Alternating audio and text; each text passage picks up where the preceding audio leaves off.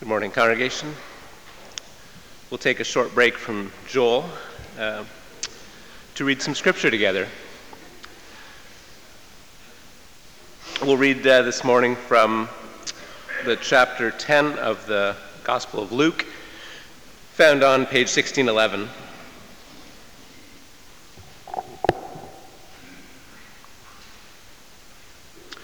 We'll read the first 12 verses of that passage. Before that, let's open the word in prayer. Father God, thank you for your word. Thank you for the time that we can spend together as a family, opening it and understanding it. I pray that you will illuminate, illuminate it to our hearts that we may live it. Amen. After this, the Lord appointed 72 others and sent them, two by two, ahead of him to every town and place where he was about to go. He told them, The harvest is plentiful, but the workers are few. Ask the Lord of the harvest, therefore, to send out workers into his harvest field. Go, I am sending you out like lambs among wolves. Do not take a purse or bag or sandals and do not greet anyone on the road. When you enter a house, first say, Peace to this house. If a man of peace is there, your peace will rest on him. If not, it will return to you. Stay in that house, eating and drinking whatever they give you, for the worker deserves his wages. Do not move around from house to house. When you enter a town and are welcomed, eat what is set before you Heal the sick who are there and tell them, The kingdom of God is near you. But when you enter a town and are not welcomed, go into its streets and say, Even the dust of your town that sticks to our feet, we wipe off against you. Yet, be sure of this the kingdom of God is near. I tell you, it will be more bearable on that day for Sodom than for that town. This is the word of the Lord.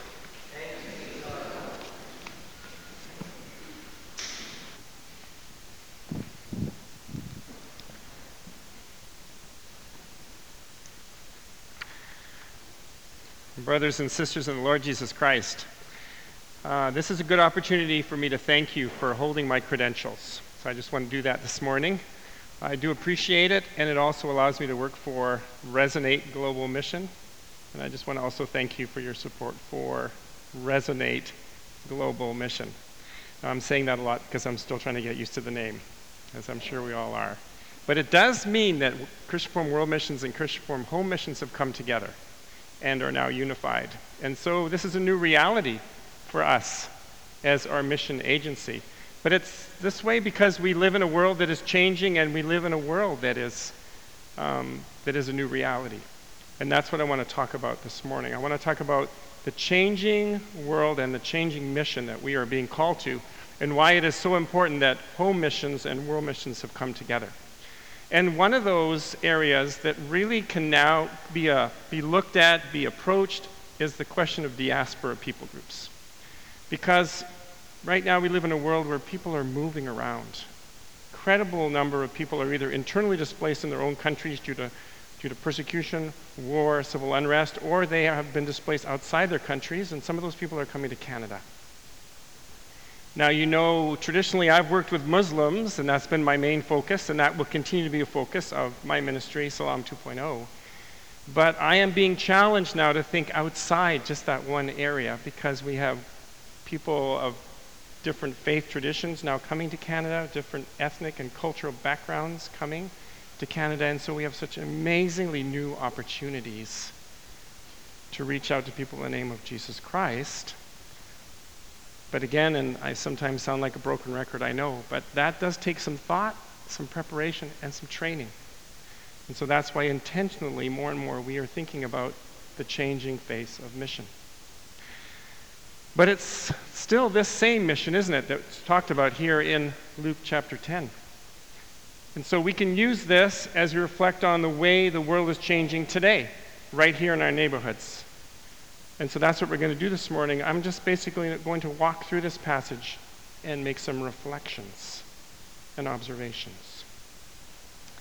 So, and you're welcome to keep your Bibles open if you're interested, because I'm going to be looking fairly closely at the text this morning. Because Jesus continues to call us to mission. And I know that that's not always easy in the Canadian context. You know, I can tell you when I was a missionary overseas in Mali, West Africa, mission was easier in a sense because we were different, right? We were Canadians living in a West African context. We were almost like celebrities. People wanted to get to know us, people wanted to talk to us, people wanted to ask us why we were there. So we had automatic open door to talk about why we were there. That we were there in the name of Jesus to help them and to introduce them to Him. In Canada, not so easy. We live in a very pluralistic and tolerant society where the word mission can be easily misinterpreted.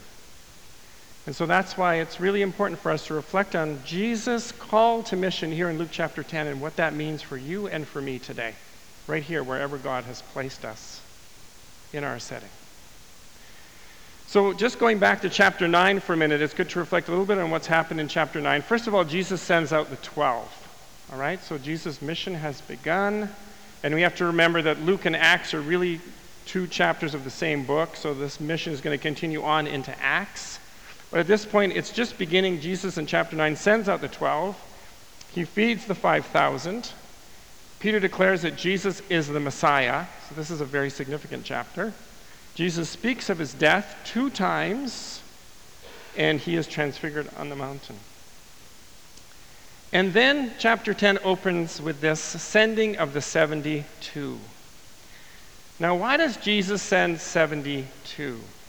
Now, there's some difference here. In the Septuagint, it's 72. In the Hebrew version of the Old Testament, it's 70. But it really refers to the table of nations in Genesis chapter 10 the descendants of Noah, and how many, at that time, how many nations there were perceived to be in the world? 72. So, really, when Jesus sends out the 72, he is sending them out to all the nations. He is including all the nations in this mission. And his purpose is clear that he is going to reach all the nations in the world. Now, I did a little bit of research, and I discovered that the Olympic Games, the Olympic Committee, recognizes 206 nations currently in the world. The World Cup, for the purposes of soccer, recognizes 209 nations. And the United Nations has 195 sovereign nation members.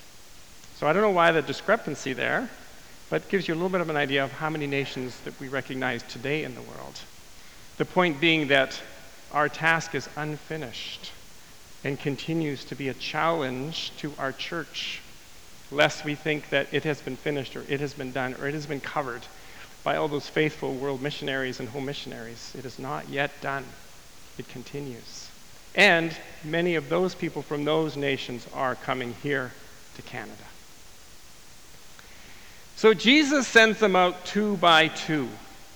And of course, we know that two by two is a principle that continues to be very important today. When you have two people doing the work of mission, then somebody is there to watch your back. Somebody is there to pray. Somebody is there to support you and help you. Missions is a team effort. We do it together. And we have to be careful that we don't separate uh, missionaries and the people of the churches because we are all now missionaries. We are all on the same team.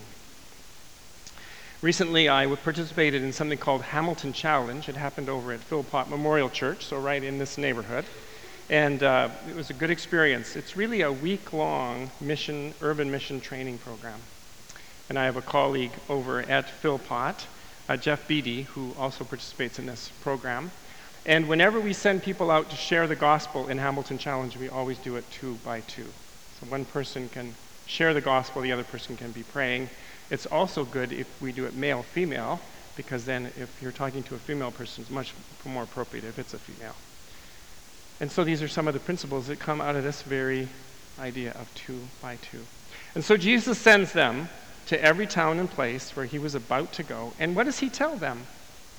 He tells them that the harvest is plentiful. The harvest is plentiful. Is the harvest plentiful today? Yes. Our population is only increasing, isn't it? It is still plentiful. But the workers are few.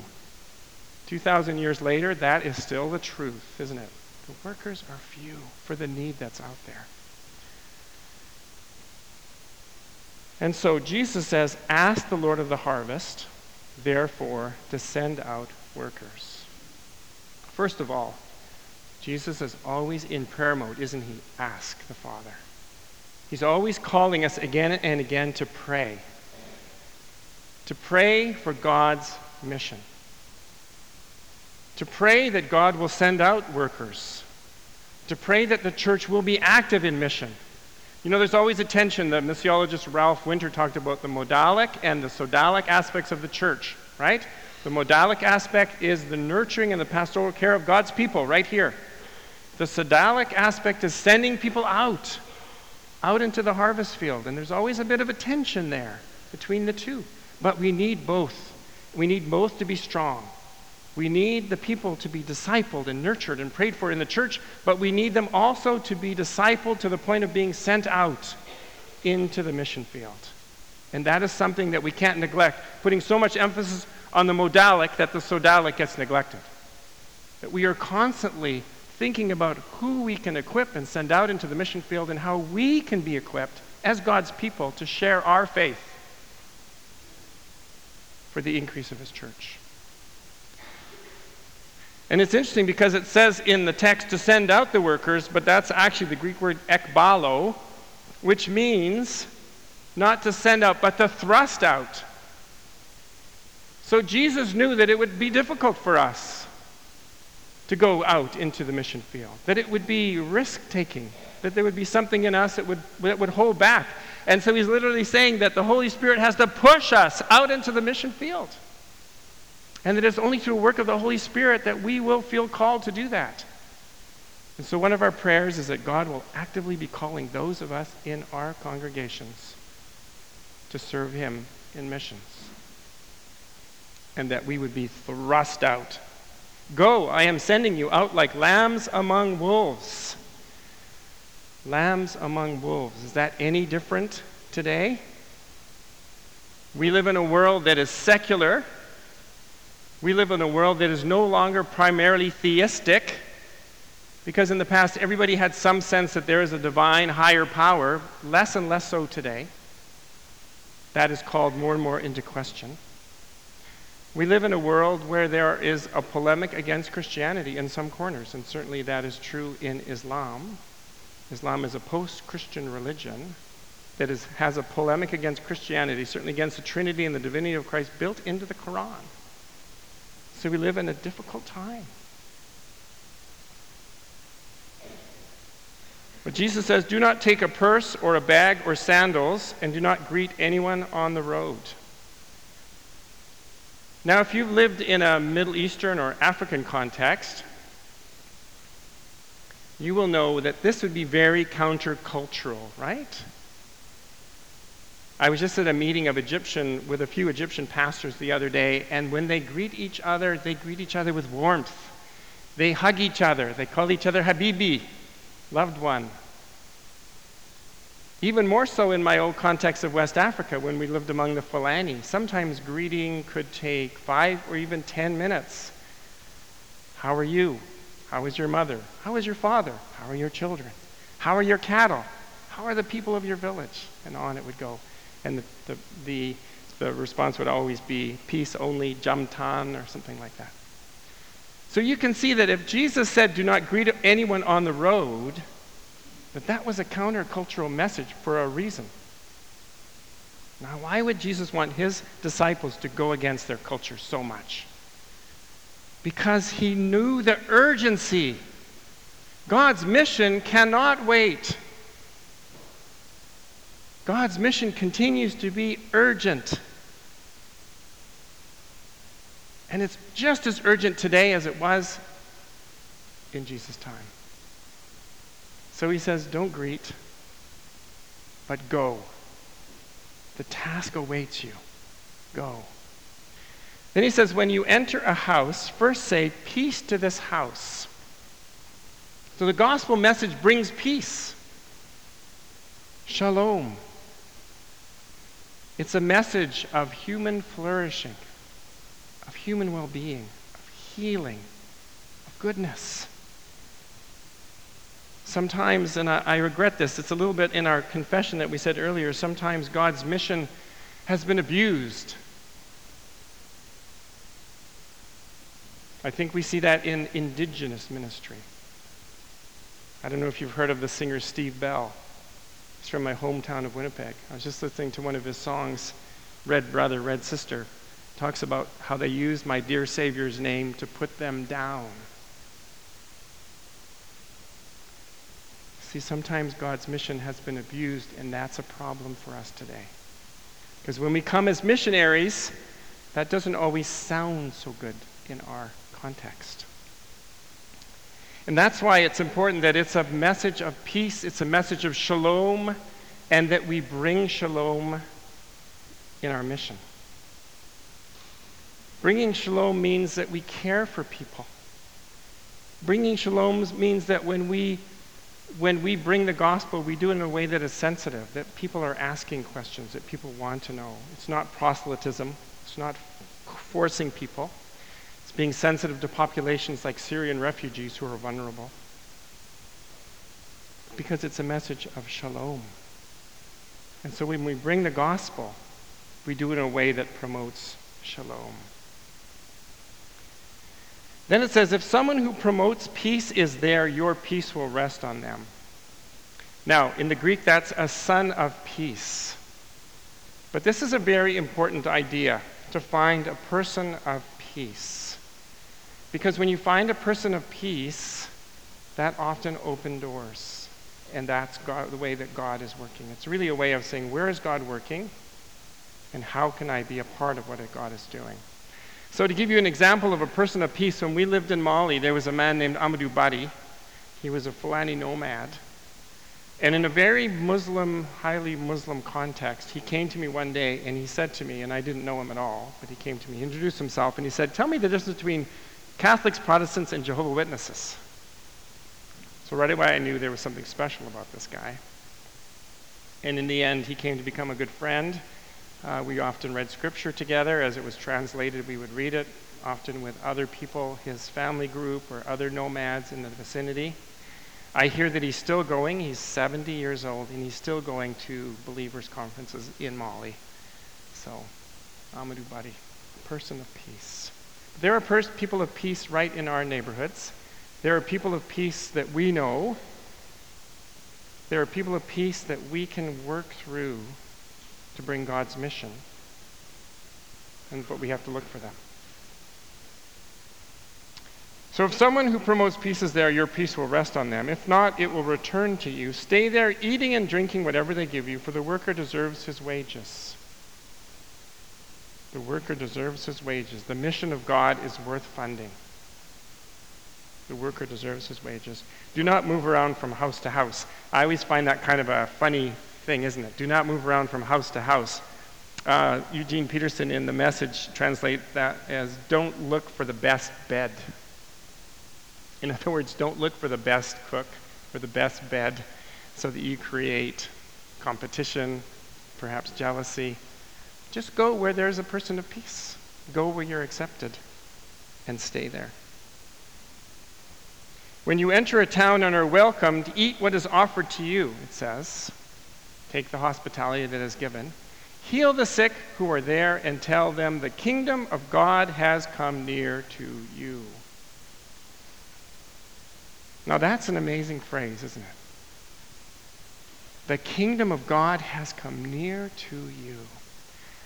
When we come and we heal the sick, when we pray for those who are in distress, when we give pastoral care, when we help them,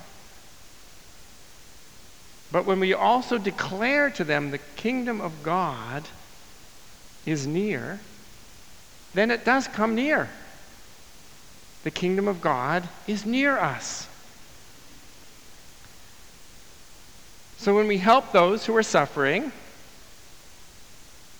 my wife was saying the other day that so many Syrian children, she has seen lately a number of Syrian children in wheelchairs because they are victims of war, the war in Syria. So when we help them, heal the sick, help the sick, but also tell them the kingdom of God has come near to you. It is near. Now, why do I emphasize this so much? Because we continue to have this tension between word and deed. And yet, Jesus puts them together seamlessly. Word and deed are both important. Sometimes in the church, we can really emphasize deed. And I sense there's a bit of a push that way today, especially in terms of vulnerable populations. It's like we, we need to help them, but you know, we shouldn't really put too much pressure or say too much about why. And yet, clearly, word and deed is important. We have to help people, but we have to tell them.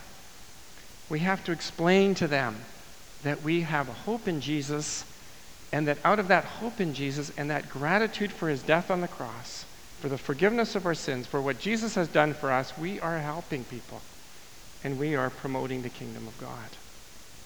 Why is that important? Well, because I know a number of Muslims. I work in this area of ministry, and I know that if you don't say anything, if you just help people from a Muslim perspective, what does that mean?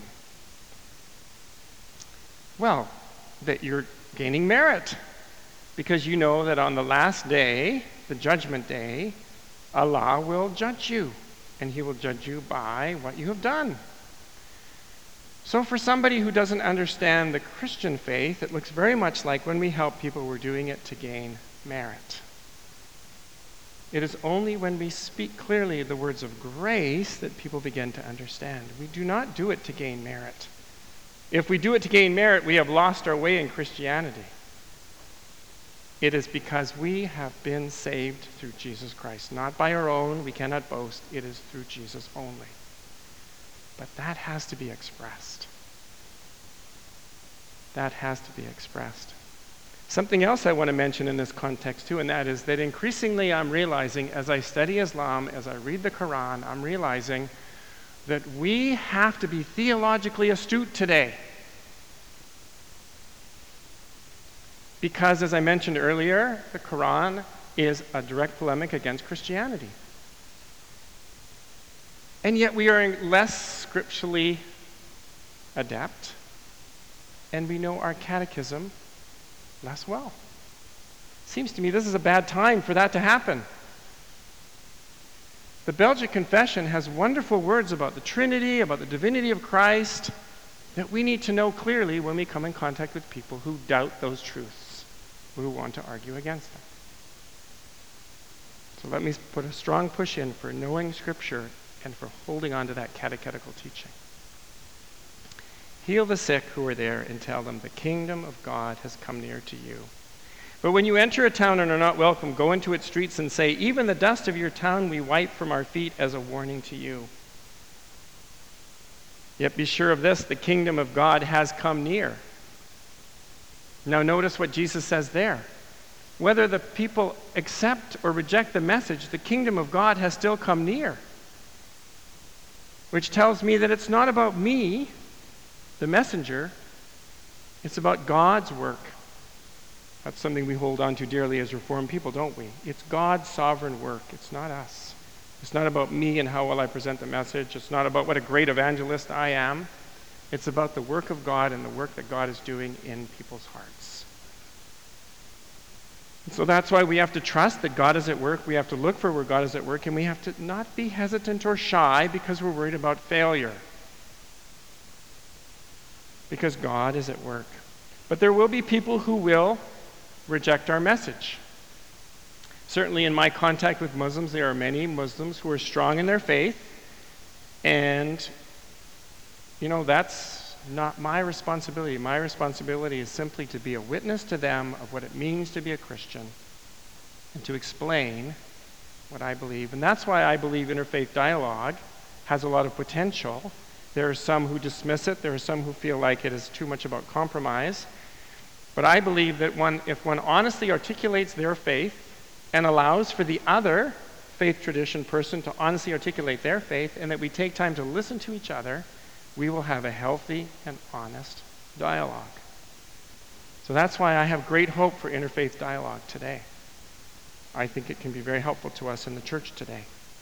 But we have to make sure that we're clearly articulating what we believe as Christians and that rich heritage we have.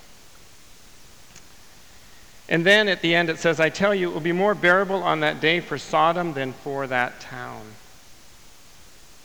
And I think really what the sin of Sodom here is lack of hospitality. It's that the people do not welcome the messengers of Christ. So, what can we take from this passage? What, what, what do we take from this today? Number one, prayer. Jesus says, Ask the Lord of the harvest for more workers. In our prayer meetings, as you pray together in your prayer groups, please pray for God's mission. Please pray for Resonate Global Mission. Please pray for Salam 2.0. It continues on in the new mission agency.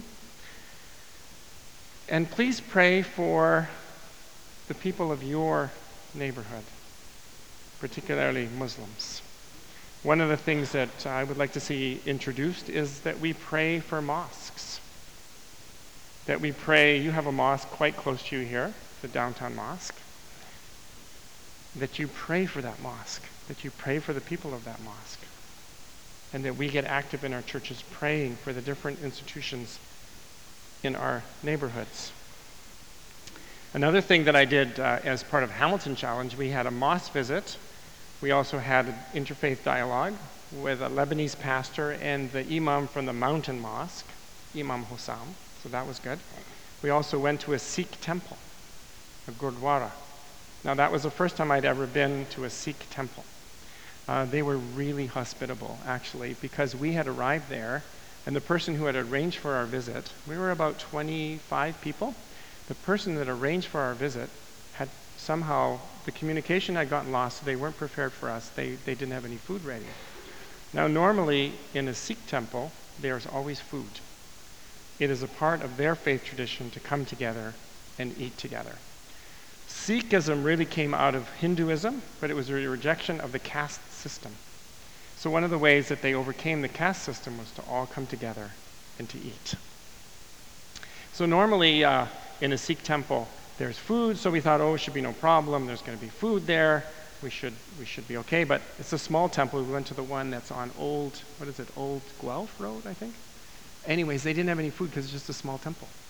So we were kind of wondering what to do. Thankfully, we had a, a former uh, Sikh pastor, now he's a Christian pastor from Brampton, translating for us. They rotate their, um, their, uh, their, their religious leaders directly from India every six months. So they're not very good at English. So we had to work through this whole thing. But eventually we did. You know, while we visited the temple, we looked at their holy book, we heard some of their worship. They made a complete meal for us from scratch. And a wonderful meal. And then we sat in their langar and, uh, and ate that meal. So it was really a tremendous experience. But it just opened up my eyes again to the wonderful opportunities we have to connect with people of other faith traditions. So let's be in prayer about that. Let's pray for opportunities to connect to these peoples. Second point single minded devotion. The disciples were not to greet each other or to greet others on the road. That urgency is still there today. That we have a mission to do, and that as we transition into this new mission agency, Resonate, we can't lose momentum. I certainly hope and pray we don't lose any funding because there is an urgency to God's mission that continues. And we have to put our hands to the plow. And so, my prayer is that we will continue to be a church that is active in mission.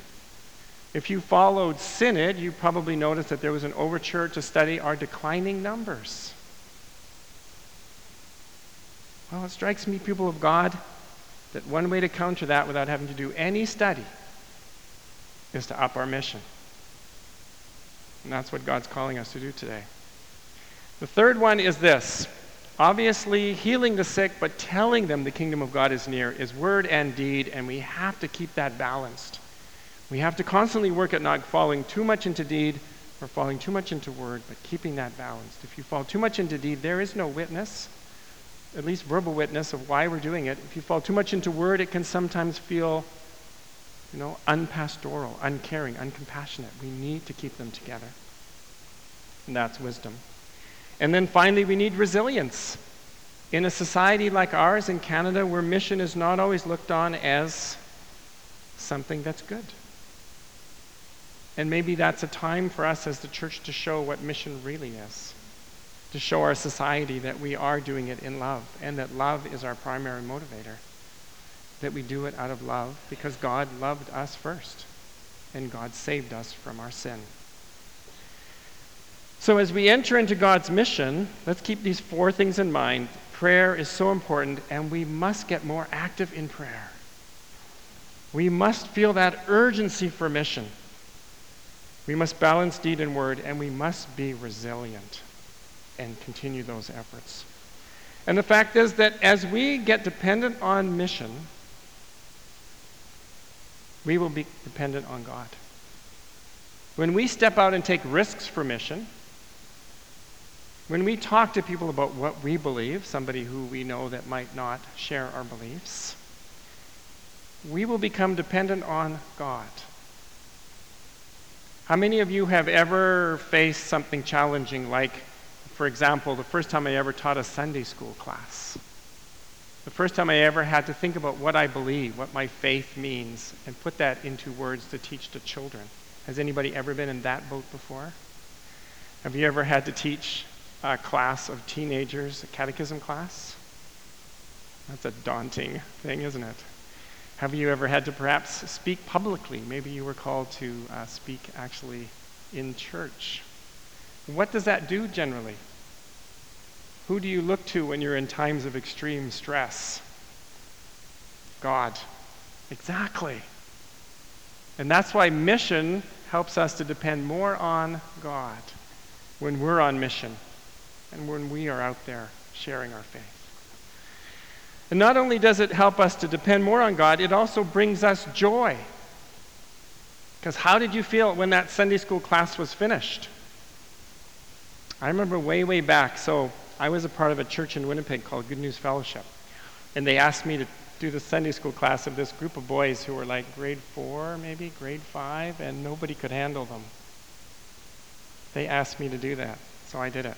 How do you think I felt when the class was done? Mission brings joy. I mean, isn't it a joy to share the treasure we have in, in Jesus? Doesn't it bring joy to our hearts to let somebody else know what Jesus has done for us? And isn't it a joy when somebody, when the light bulbs go on and somebody starts to understand what Jesus has done for them? And isn't that just the greatest thing in the world? Why aren't we more active? People of God. Let's get busy.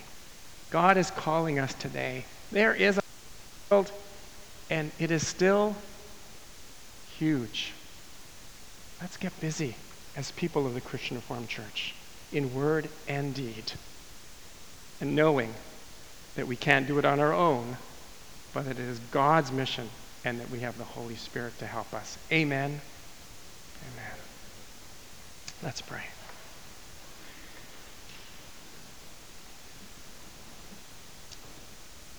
Father God, we thank you for the privilege of being your instruments of grace in this world today and in our neighborhoods.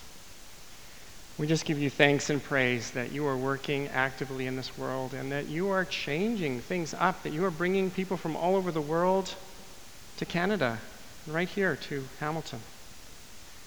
So, our prayer, Lord, is that we would hear your call to mission today and that we would be reminded powerfully that we're not in this alone, but you are a sovereign God and that you are with us and that you are already at work. So help us to join you. Thank you for the grace that allows us to do that. And continue to strengthen your church today. Continue to bring people into your church. Help us to be sensitive but loving in our witness. Help us to be bold and courageous. And help us to rely on you, we pray. In Jesus' name, amen.